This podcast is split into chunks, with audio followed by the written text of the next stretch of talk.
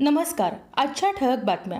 Corona महामारीमुळे सिंहगड पर्यटक व गडप्रेमींसाठी खुला करण्यात आलेला नसताना रविवारी पहाटेपासून ते दुपारपर्यंत तुफान गर्दी झाली होती.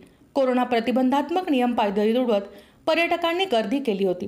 प्रशासनाने निर्बंध शिथिल केल्यानंतरचा हा पहिलाच रविवार होता. त्यामुळे अनेक नागरिक पर्यटनासाठी ट्रेकिंगसाठी घराबाहेर पडले. सिंहगडावरील गाडीतळ वाहनांनी खचाखच भरला होता.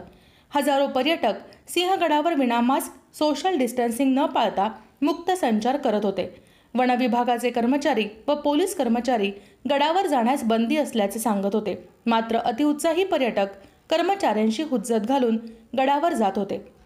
सर्वोच्च न्यायालयाने दिलेल्या निर्णयानुसार दुचाकींसह सर्व प्रकारच्या प्रवासी व मालवाहतूक करणाऱ्या वाहनांच्या मागील बाजूस मान्यताप्राप्त कंपनींचे प्रतिबिंबित करणारे परावर्तक रिफ्लेक्टर्स बसविणे बंधनकारक आहे अशी माहिती राज्याचे परिवहन आयुक्त डॉक्टर अविनाश ढाकणे यांनी नुकतीच दिली.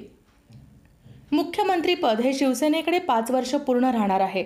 यामध्ये कोणतीही वाटाघाट महाविकास आघाडी सरकार स्थापन झाले तेव्हा एकमुखाने हा निर्णय घेण्यात आला होता. तोच कायम राहणार आहे असं पुन्हा एकदा शिवसेनेचे खासदार संजय राऊत यांनी स्पष्ट केले आहे. नाशिकमधील पिंपळगाव बसवंत टोलनाक्यावरील महिला कर्मचारी आणि प्रवासी तरुणीमध्ये फ्री स्टाईल मारामारीचा व्हिडिओ व्हायरल झाला आहे. शंभर रुपयांच्या नोटीवरून हा वाद झाल्याचे समोर आले आहे. या प्रकरणी टोल कर्मचारी महिलेला कामावरून काढून टाकण्यात आले आहे. नागपूरमध्ये राहणाऱ्या पंचवीस वर्षीय मुलानं यूट्यूब पाहून बॉम्ब तयार केला परंतु निकामी करता न आल्याने त्याची पंचायत झाली. त्यानंतर त्यानं एक शक्कल लढवून पोलिसात धाव घेतली.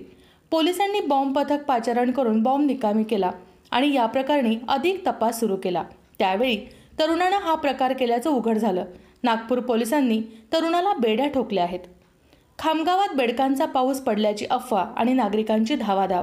रात्री खामगाव परिसरात जोरदार पाऊस पडल्याने बेडूक जमिनीवर आले. नागरिकांमध्ये बेडुकांचा पाऊस पडल्याची अफवा पसरल्याने बघ्यांची गर्दी जमली. प्रजनन काळामुळे बेडूक जमिनीतून वर आल्याची जाणकारांचं मत आहे.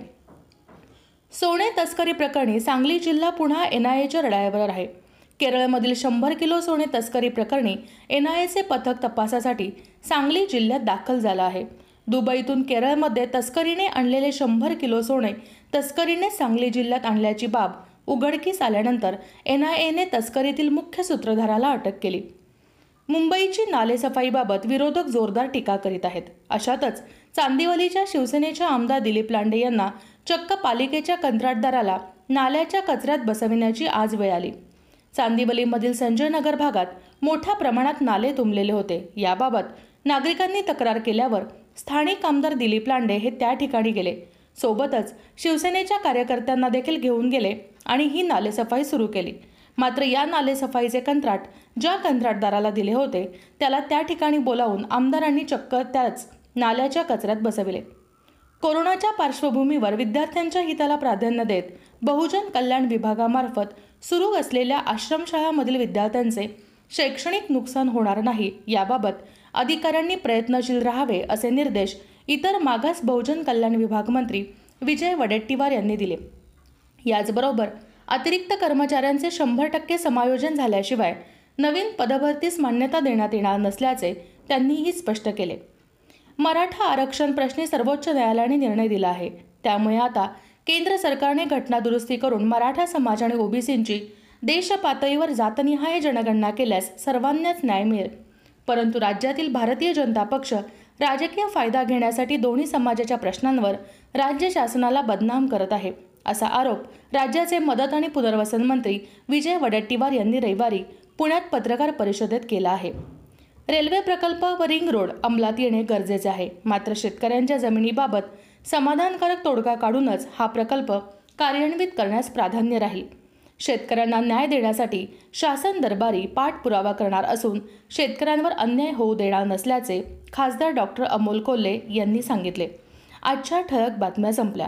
हडपसरहून संपादक सुधीर मेथेकर अशोक बालगुडे मुकेश वाडकर दीपक वाडकर यांच्यासह वृत्त निवेदिका तृप्ती टिळेकर भावळ व्ही सभा डॉट कॉम हडपसर. धन्यवाद.